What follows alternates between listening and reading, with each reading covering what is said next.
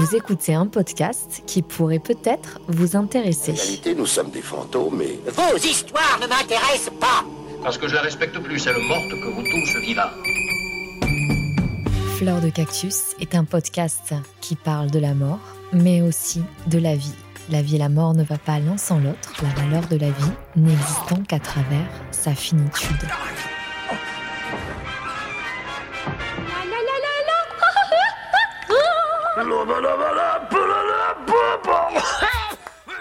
Comment l'acceptation de la mort pourrait nous permettre de mieux appréhender notre vie et plus précisément de transformer la façon dont on vit, dont on aime et dont on décide.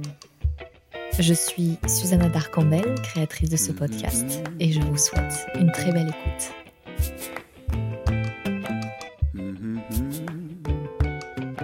Jusqu'ici, tous les épisodes ont abordé la notion de mort d'un point de vue sociologique, anthropologique, philosophique. Nous avons commencé en fait à nous familiariser avec cette étape de la vie, entourée de mystères, de beaucoup de peurs, qu'est la mort. Et je crois que c'était le moment idéal pour le faire.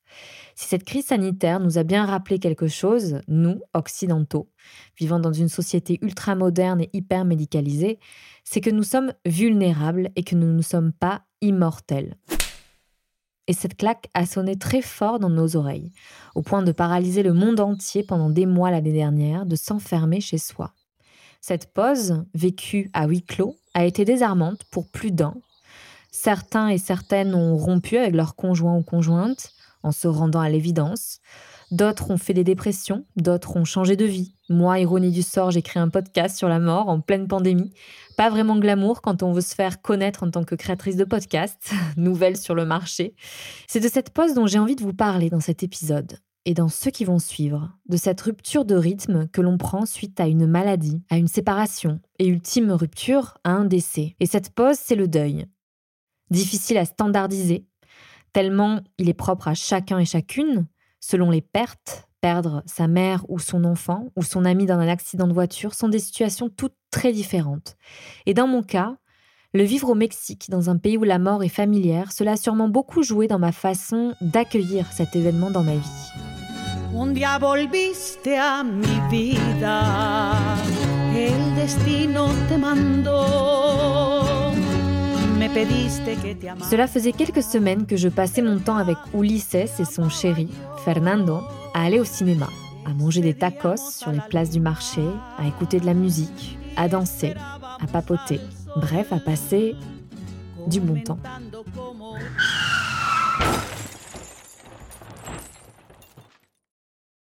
À la seconde où j'ai vu cette voiture nous foncer dessus, j'ai su tout de suite qu'un événement irréversible avait lieu.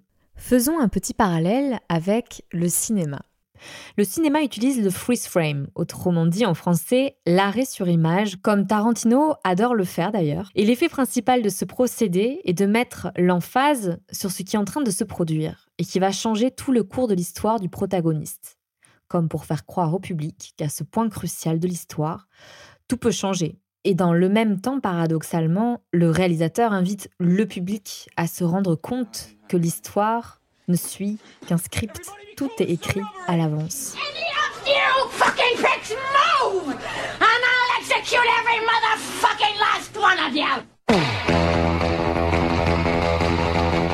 Je ne sais pas s'il existe un destin, mais ce dont j'en suis sûre, c'est que chaque cause, sa conséquence. Et paradoxalement, dans la vie, on a pléthore d'opportunités pour donner un cours différent à sa vie, pour faire des choix, pour en tester quelques-uns et décider que cette voie-là sera la nôtre.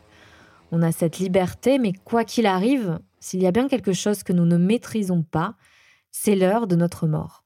Pas d'issue possible. À la fin du chemin, la mort scelle notre destin. Ouais, ça va là, détends-toi un petit peu là. Ben quoi, c'est vrai, je vais pas mentir quand même. Ah, Sinon, je peux dire un truc du genre euh, Nous sommes mortels et la mort nous le rappelle à plusieurs reprises de façon violente parfois. Ouais, ça passe.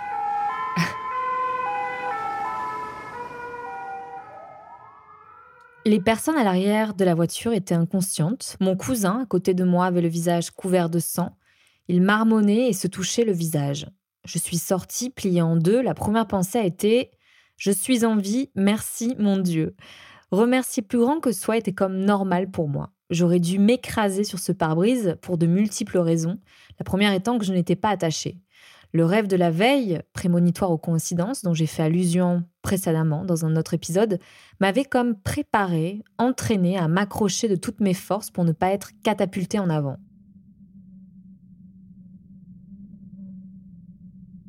Au fur et à mesure, une impression bizarre m'envahissait, une impression de dissonance. Le simple fait d'être en vie alors que mon ami agonisait sous nos yeux impuissants, pendant que les secours arrivaient, sonnait un peu faux. Il y a une seconde encore, on était tous ensemble dans la même voiture, avec les mêmes personnes, en respirant le même air. Demain, une autre vie sans lui se dessinait. Hier n'existe déjà plus. Et là, maintenant, ce degré de douleur, d'incompréhension vertigineuse, ces émotions inconnues font très mal. Le lendemain, j'étais chez mon père, des côtes cassées, des hématomes dont je ne soupçonnais même pas qu'ils puissent être aussi noirs, couvraient tout mon corps. Je pleurais beaucoup et pourtant pas une seule fois retourner en France ne m'avait traversé l'esprit. Sûrement parce que la douleur physique et émotionnelle était paralysante et que la seule chose que j'avais envie de faire était de ne rien faire. Je prenais le temps de regarder, de dire non, de dire oui, d'écrire. Je ne suis pas allée aux funérailles de Fernando, mais j'ai dit oui à un gâteau au chocolat que mon père m'offrait tous les jours. Je regardais Grey's Anatomy et je vivais au milieu des pinceaux et des pots de peinture de mon père. Je me rappelle de beaucoup de détails alors que 13 ans se sont passés. J'étais là avec mes gâteaux au chocolat à tout disséquer, à essayer de comprendre. Je n'avais absolument rien d'autre à faire. Et je ne pouvais absolument rien faire d'autre. Un día volviste a mi vida, me pediste que te amara, pero ya Quelques jours après le décès de Fernando avec mon cousin, nous avons pris un temps tous les deux pour parler de ce qu'il s'était passé. Moi de lui dire ma colère, mais lui rappeler aussi combien je l'aimais. Lui de me dire sa tristesse, presque impossible à décrire, mais bien là, face à la disparition violente de Fernando. Nous avons beaucoup, beaucoup parlé, et cela pendant des mois au point de faire une colocation ensemble pendant le temps qu'il me restait au Mexique. A pesar de la tristeza, de los momentos de incertidumbre eh, que pasé en casa de mi padre al regresar del hospital y de las noches sin dormir por estar en un estado de ansiedad muy fuerte, lo que más recuerdo de los meses que siguieron la muerte de Fer fue nuestra habilidad a reír. Y no sé si te acuerdas, pero estábamos todo el tiempo. Yo lloraba, tú no tanto. o sea, tal vez escondiéndote, no sé, pero estábamos hablando mucho de los terremotos emocionales que sentíamos. Y hasta recuerdo Lizzie diciendo que parecíamos una vieja pareja. No sé si te acuerdas. No me acuerdo muy bien de muchos episodios, pero sí es una actitud que reconozco en mis duelos, porque no es el único duelo que he tenido. Entonces, es una actitud muy reflexiva, es una, es una reacción muy analítica y muy profunda. Y cuando encuentro ese clic con alguien, que en este caso fuiste tú porque lo vivimos juntos, pero en otros casos ha sido con otras personas que prácticamente eso es terapia. ¿Por qué? Porque duras horas hablando del tema, estás inmiscuido totalmente en el tema, involucrándote en el tema y claro que no todo el tiempo es, es la lágrima, sino también hay eh, las risas, los recuerdos, sucede en los velorios. Yo no sé en los, en los, en los velorios en, en, en otras partes del mundo, pero en México, tú puedes en la misma noche, porque velas toda la noche, lo que hicimos nosotros fue velar a Fernando, tú y yo, tú deberías experimentar un día el velorio mexicano. El velorio mexicano es folclor total. Tú puedes contar chistes sobre el muerto, estar tomando tequila, comer en el velorio, ir y tú, aunque seas el, el, más doliente de todos, el que estás ahí, está tirado el muerto, tú también puedes jugar en el momento de, de escoger un pan, porque hay pan con café en la noche. Y entonces tú puedes escoger y dices, ay, este, ¿me das ese pan? Jugar con el albur y decir que, ay, te gusta la dona. Y hacer un albur en el momento del duelo, en el pleno momento de, de dolor. Mm, es una actitud muy extrovertida. No, porque estás a flor de piel. Yo creo muy mexicana porque en Francia no sucede eso. Pues cuando, cuando vas a un velorio en Francia tienes que llorar, tienes que estar triste, o sea, no tienes que vestirte de negro. acabo de ver el, el- el funeral del consorte de la reina de Inglaterra. Mm, O sea, acá tenemos a veces despedida. La despedida de, de Fernando fue al momento en que empieza a caminar el- la gente que está cargando el ataúd y se soltó Cruz de Olvido. La barca en que me iré lleva una cruz de olvido, lleva una cruz de amor. Y en esa cruz sin ti me, me moriré de hastío. Hasta la piel se me enchinó. O sea, recorremos el camino de aquí hasta su última morada con música y, y acordándonos de la vez que nos emborrachamos a lo mejor y es, es una especie de fiesta Mm. dolorosa. Y eso es lo que tuvimos nosotros. Tú y yo tuvimos nuestra propia fiesta dolorosa, que la estamos teniendo incluso en este momento. Es, es un duelo a distancia, reflexivo, analítico también. ¿Cuáles son las enseñanzas que sacaste de estos estados de ánimos por los cuales pasaste? las enseñanzas creo que son de debemos continuar. Es el, el, el más importante de todos los mensajes ocultos que están en esas risas y en esas lágrimas, en ese compartir mi dolor y compartir tu dolor y, y explicar y tratar de, de dar una respuesta a todo lo que nos está pasando Mm, y de expresar mi- mis emociones, de contarte por qué no puedo dormir, cuando intento dormir, qué siento y todo eso, la enseñanza general y total es, vamos a salir adelante, tenemos que seguir porque Mm. esto es la vida. Lo que estábamos haciendo era tratar de, de, de comprender la muerte.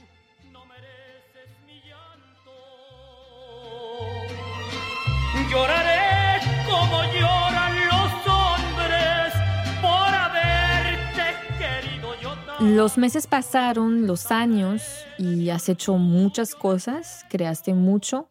Tiene que ver también con, pues, esta pérdida, este duelo, o sea, esta nueva vida sin Fernando, de hecho.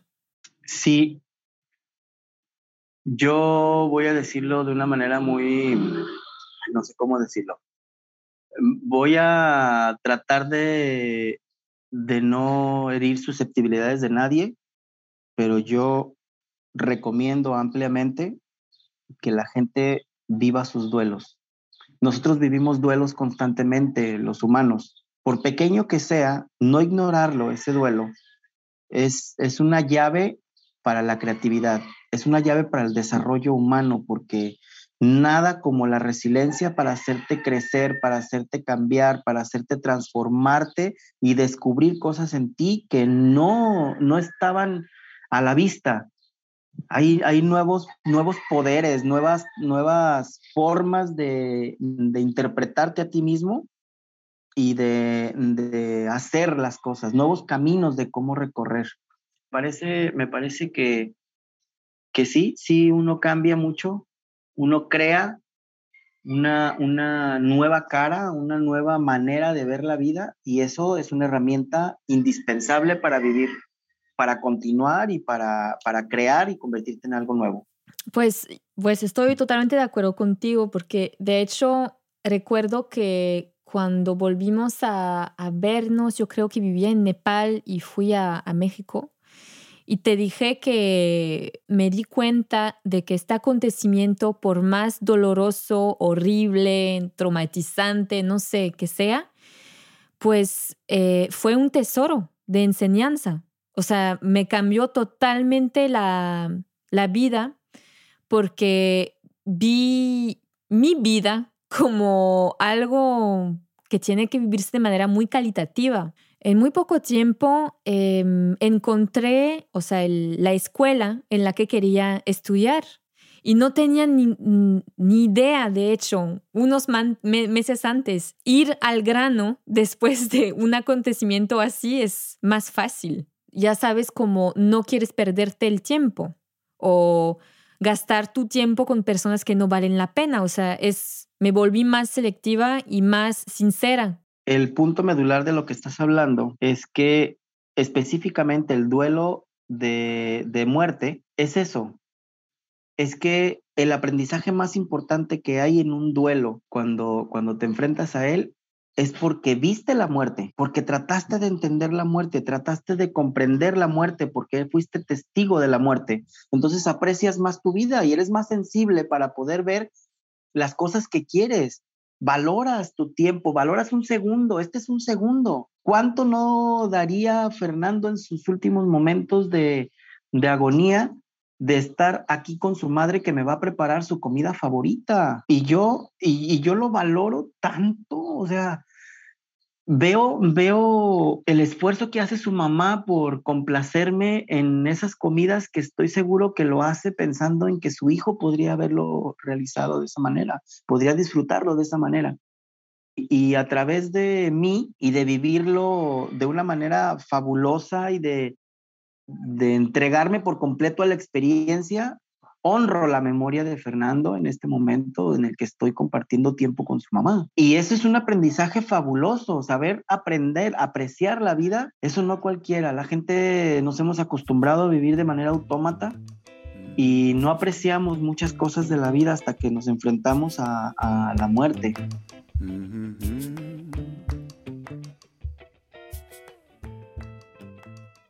Le mot deuil est issu du latin dolere, qui signifie souffrir, suite à la perte d'un proche.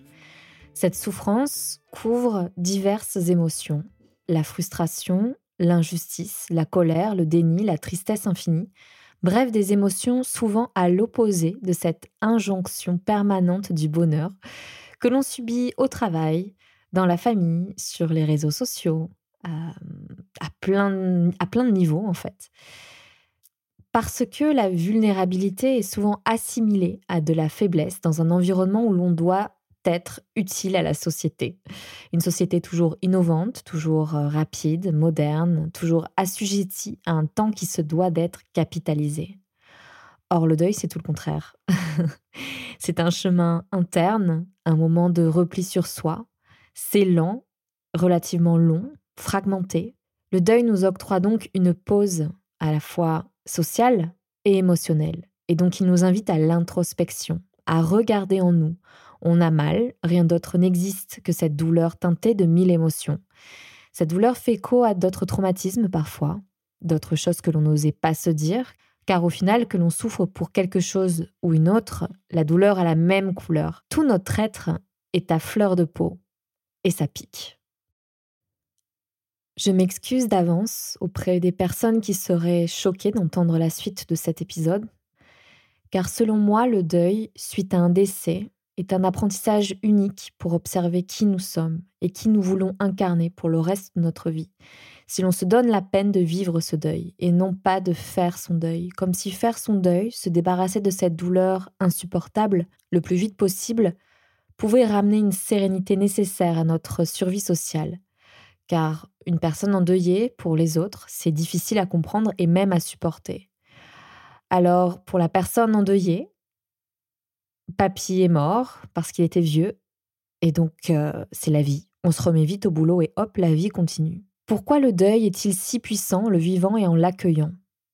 La mort est opposée à la naissance dans la roue du cycle de l'existence. On naît, on vit et on meurt. C'est sûrement la raison pour laquelle le deuil en cas de décès en nous renvoyant à notre propre mortalité, renvoie ce qu'il y a de plus primitif en nous. Pourquoi est-ce que je vis? Pourquoi suis-je né? Et là, on y est, la quête de sens. Cette quête de sens survient lors d'un burn-out, par exemple, lors d'une rupture amoureuse, lors d'un profond sentiment de souffrance, qui justement annihile toute volonté de poursuivre sa vie de cette façon, ou même dans des cas extrêmes de poursuivre sa vie tout court. Donc il y a différents deuils, des deuils liés à des décès, mais aussi des deuils liés à des petites morts qui sont aussi douloureuses. Pourquoi est-ce que je vis? Cette question qui apparaît en filigrane lors du deuil nous oblige à considérer notre façon d'exister, de socialiser avec les autres et d'observer notre manière qu'a notre esprit à faire des compromis. Faire des compromis, s'il y a une phrase qui mérite le poil, c'est bien celle-là. Faire des compromis en travaillant des heures durant au détriment de notre vitalité. Faire des compromis en acceptant des comportements choquants de la part de notre partenaire pour faire durer la flamme.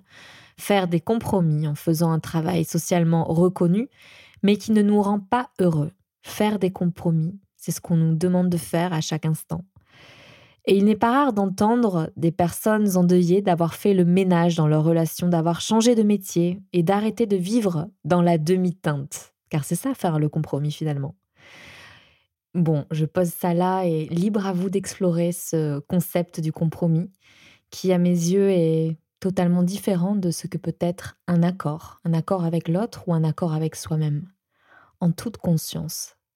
Et quand on est en deuil, on revisite nécessairement le passé, on considère le présent et on questionne un futur obligatoirement différent car la personne décédée ne fait plus partie de notre paysage. On assiste à l'éveil de sa propre conscience. Une nouvelle vie apparaît du fait de ce changement, mais aussi parce que l'heure est à l'essentiel. Bien sûr, c'est le deuil tel que je l'ai vécu, il en existe bien d'autres. Le deuil que j'ai vécu à la mort de Fernando a été bien différent de celui de Uli. Il est sûrement bien différent de ce que peut vivre une mère quand elle perd son enfant. Peut-on jamais se relever à la suite du décès de son enfant? Je crois que le point commun à tous ces deuils, c'est le potentiel que ces émotions peuvent nous apprendre, si l'on décide qu'elles seront des outils pour lire en nous et surtout pour laisser de côté ce qui est en trop, ce trop plein que l'on ne peut plus contenir. J'aime bien voir les larmes comme un moment de purification de soi. On s'épuise quand on pleure, on nettoie, on frotte avec une eau claire qui sort des tripes. Et après, on se sent un peu mieux. On repleurera peut-être. Mais la souffrance à bien des égards n'est pas figée. Un gâteau au chocolat, un ciel ensoleillé, la générosité d'un sourire vous prouvera le contraire. Des moments de bonheur s'infiltrent dans notre vie de tous les jours et peuvent même prendre d'autant plus de place en s'employant à en créer. Mais alors, à quel moment décide-t-on de rire davantage que de pleurer? A-t-on besoin d'aide pour se sortir de cette souffrance? C'est ce que je vous propose d'explorer dans le prochain épisode, diffusé dimanche prochain.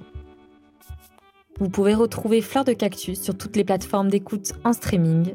Et je ne le dirai jamais assez, laissez une petite note, un avis sur Apple Podcast. Je vous souhaite un très bon dimanche